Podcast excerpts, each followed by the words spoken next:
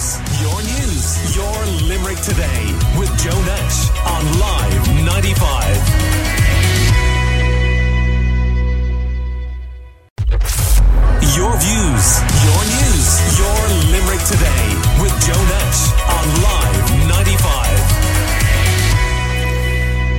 Last hour, we heard from TD Alan Kelly, and we also heard clips from the Taoiseach Micheál Martin and uh, Willie O'Dea, TD for Limerick City, uh, talking about the need for an elective hospital in the Midwest, um, in the Limerick region, effectively. Um, but we also understand from a parliamentary reply to Alan Kelly that the Minister for Health, Stephen Donnelly, has ruled out an elective hospital for the region. Um, and a report was commissioned by Professor Colette Cowan as the Chief Executive of University of Limerick Hospitals Group by Deloitte, and you've been hearing about that, I'm sure maybe reading about it as well. It's recommended more investment needed uh, to meet current and future demands. The report looked into staffing and capacity, recommends an increase in staff at the hospital, also a call for additional medical and nursing staff in the ED, the emergency department, and to extend the operating hours at the acute medical unit. And Colette Cowan joins me in the studio, as does uh, Professor Brian Lenehan, who's Chief Clinical Director of UL Hospitals uh, Group. And uh, we know, good morning to both of you. Good morning. Colette, that you uh, appeared before uh, politicians quite recently, and um, the issue of extra capacity, and elective hospital came up. But it does appear from the parliamentary reply that it isn't going to happen for the Limerick region. Yes, uh, thank you. We appeared at the Oireachtas Health Committee last week, and indeed we gave a report, uh, a presentation to the local politicians, the Oireachtas Committee, and the Regional Health Forum last Friday as well here in, in Limerick. And we went through the report with them. So in March 20 of this year, 2022, the executive management team and myself discussed a fresh eyes approach to look at the UL Hospitals Group because I'm eight years in the job now and I've been talking about bed capacity uh, ad nauseum, as you know, for a long, long time. And it's, it's relative to the reconfiguration of services in 2009 as well. So we're very glad to have the report. It was based on our data. It was analysed very carefully. There was over 25 stakeholder consultations with our staff and all of my team, and I stayed out of the interview process for that reason to allow Deloitte to do their work. And the report is very clear. We need 302 beds to uh, 20 to, uh, 36 to deliver what patients need in this region. And that is the fact. 200 of them are new beds, and the other 100 are to replace the long Nightingale wards, which is a risk area, and it's even more evident since the pandemic with outbreaks. So it is our view that we should be included in the Midwest in a, an elective hospital for public patients for subacute care so that we can move those patients there, they can be operated on, we're not cancelling them, and we can run University Hospital Limerick as an emergency hospital, complex surgery, and cancer services. And this, to be very clear, is on top of the beds that have relatively recently come on stream and the 96 bed unit that will soon come on stream. That's right. Um, the 96 bed unit work is commencing there this week. Actually, the preparation work has started. Sisk have been awarded the contract and they're starting. We'll be turning the sod next week on it. That's uh, half of those beds will be for the Nightingale wards, so the replacement beds. Uh, people do ask us why don't you make them all new beds. However, if any patient or if the public has been in a Nightingale ward, they tell you it's most uh, most difficult place to be and it's not safe. So definitely half those beds will be replacement beds. So mm. there'll be 48 new beds out of that. Do you have any explanation as to why they're talking about elective hospitals in other urban areas, but not here, when we're told, including by government politicians interviewed on this show, that there is an acceptance at the highest level that we have a particularly acute issue in Limerick? Yeah, to be fair to uh, the government and the politicians, when the elective hospital models were mooted uh, for Cork and Galway, they were looking at a model that would do day case surgery on patients. So It would be low acuity, they'd close on a Friday evening, they'd reopen on a Monday morning. We have Nenagh Ennis and St John's who do really good work, particularly Nenagh and Ennis in daycare surgery already. But what we want is an elective hospital for subacute surgery that would be open seven days a week so that patients would be cared for there and they'd turn up there for their elective work and we wouldn't be cancelling them. So to be fair, the initial model for elective hospitals uh, needs to change in the sense to deal with more complex surgery that's required, especially after the pandemic. Would St John's do the job if the funding was available? I mean, there is a plan in St John's, isn't there? Anyway, there is. Yes. So St John's uh, launched a strategy a couple of weeks ago I have met with their board. I'm meeting the uh, bishop and the CEO next week again, and they have pitched for beds for a long time, and that's a national decision with the HSE. But we will support uh, an elective hospital uh, for public patients, um, and anywhere in the region. And it's not we have no choice in that. We don't mind, and they do good work already, and they have a five day service. It's just they're very constrained by their infrastructure. Mm. And is there anything short of that that can uh, assist? I, I, mean, for example, how much of the solution could be your proposed partnership uh, with the UPMC, the medical centre? Yes, so UPMC met us about 12 months ago and indeed met with St John's and I alerted the CEO to that and they and we shared our data for them with them as well around population health. UPMC have an important role in Limerick with the City Council. They want to regenerate a, a very important area and it's important for the people of that area and they have a lot to offer up more than just a hospital and I know they're opening a sports uh, injury centre in the um, LIT, which is a new name now, of course. TUS. TUS. Um, and so UPMC for us, they would put up the capital, they would build it, of course, and they would look then at for it to be a Section 38 hospital. That's a big ask of government. It's a big ask of the HSE. Right. Uh, what's a Section 38? So St John's would be Section 38. So they have an, a service level agreement with me, and I fund them each year. And when we work out the monies, it probably would work well that they could build a, a very um, span youth facility uh, that is uh, from a non profit organisation. Oh, oh, and that would help to an extent with capacity. To Absolutely. what extent? So uh, you could do your surgery there. They could do some um, medical assessment. They, they'll actually build any model that we want but it does it does require funding through uh, Section 38. Right, and, and, there isn't government sign off right now. Not at all. No, no. It's revenue. They, we would have revenue funding, but we'd go into an agreement with them where our consultants would work there. Because without going too much into the history of this, there would have been an expectation around the time of reconfiguration of more private hospitals. Uh, there was one mooted out the end of the Dock Road, not far from where we are Sorry. ourselves. There was even one mooted on the grounds of Adare Manor at one point. I remember, oh. and they, they didn't um, materialise either. Mm-hmm. Yeah, we've a very we've a very low uh, private hospital list. We ha- we work very closely with the Bon Secours Barringtons, but and they're doing their build, and the, there'll always be lots of work there. But we have a very low base. If you look at Galway, they have two very big private hospitals, and and the pri- a private patient, a public patient, everyone should have equal access. So when I say public only elective hospital, of course, private patients could use it as well. Hmm. We're talking to Colette Cowan, as the CEO of University of Limerick Hospitals Group, and as I mentioned, Professor Brian Lenehan is the chief clinical director of the hospitals group, and he is uh, with us uh, as well. Um, the ministerial intervention and the group that has examined what's happening around the ED and, and the hospital um, generally, what's that been about and, and what's arisen from it, Brian? So that that came about, as you said, following the intervention of the the Minister for Health, and there was a team from the HSE came down to support the hospital group um, to look at our staffing, to look at our capacity, and to look at our processes, and to see together with their support how we could optimize what we already have, and for them to do their own analysis of what they thought we needed. The Deloitte report was commissioned well in advance of the support team um, coming in um, to the region, and we worked very closely with them. Initially, we had some um, you know, exploratory meetings, and then they were in for a four-week period where we changed some of our processes. Um, we enhanced some of the processes we have around patient flow. Um, again, look, obviously, I'm not an expert here, and our listeners aren't either. Can you give me a simple example of, of how that worked? So, so focusing on the time from a patient arrival in the ED to triage, the time for them to see a doctor, the time for them to get a bed, and making sure we identify patients that are ready for discharge early in the morning, affecting that discharge early, transferring patients to our Model 2s earlier in the day, trying to maximise the number of, of discharges we have, working with the community, trying to make sure the occupancy in community rehab beds, community nursing homes was maximised, and trying to work on that integration piece, put, putting you know our own team together and getting a renewed focus on what we were already doing. Did this team say to you there are examples elsewhere in the country where you're doing this better, but you're not doing this as well? There would be some areas where they would have seen um, different methods of work in other hospital groups.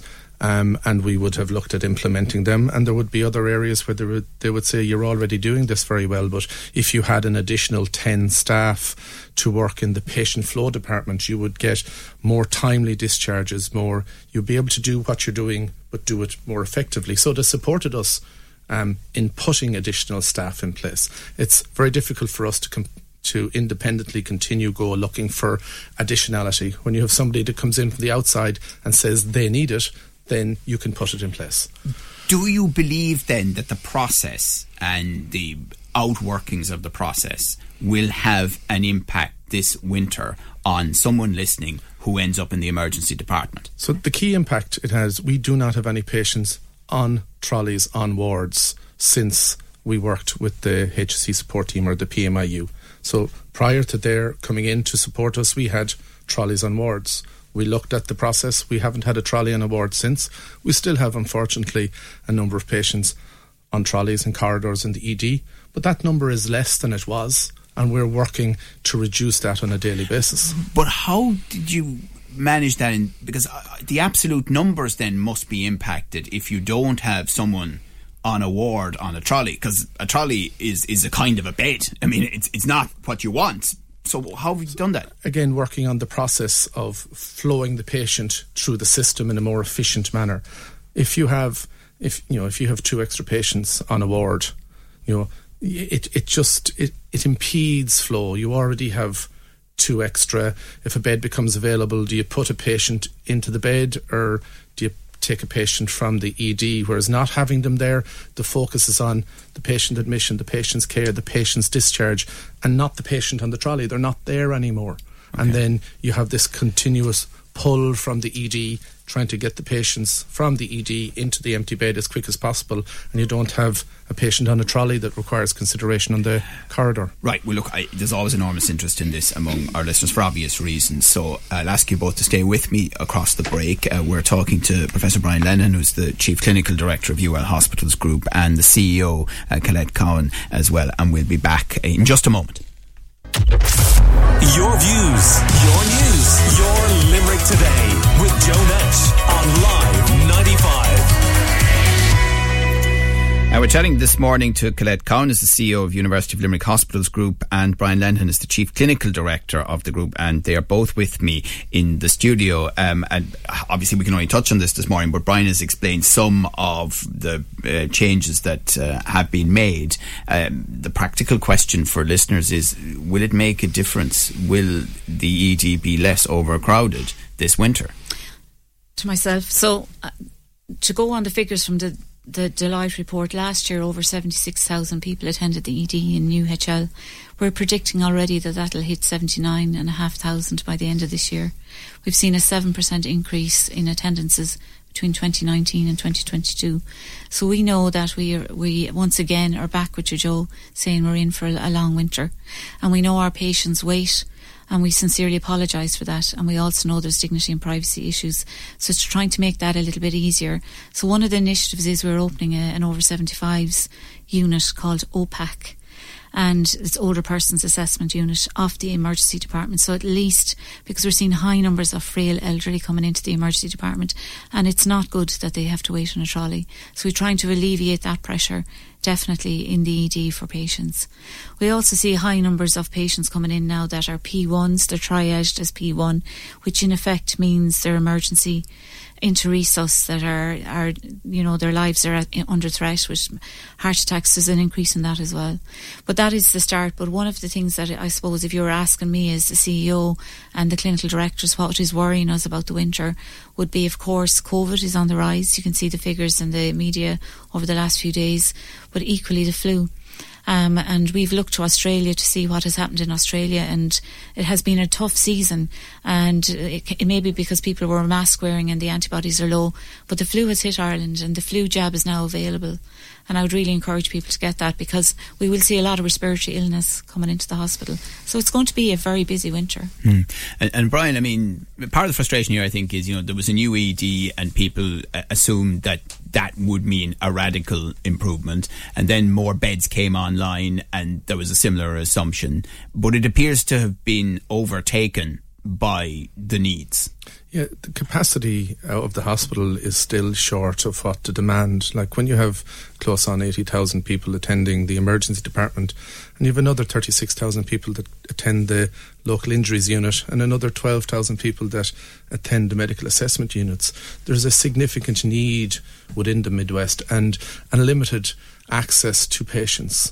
So there are a number of initiatives that have been set, are have been set up in the community. Some are in their infancy, some are developed, like integrated care for the older persons, ICPOP, where patients that ha- are at risk of being referred to the ED or even referred to the ED can be referred to the integrated care service. And there's been over 600 referrals to ICPOP already this year, and that's that's concentrated around the older person who has frailty issues and is at risk of falls and at a risk of decline. So there are initiatives in the community. And the population is getting older. The population is getting older. Yeah. The population is getting getting frailer. We will be reopening our surgical assessment unit for direct access for GPs, and in a short number of weeks, our medical assessment unit in UHL for direct access to GPs, and hopefully that will reduce the absolute need for the first point of contact to be the emergency department. Uh, but how concerned are you that GPs are under pressure as well? And clearly, primary care helps avoid the ED, doesn't it?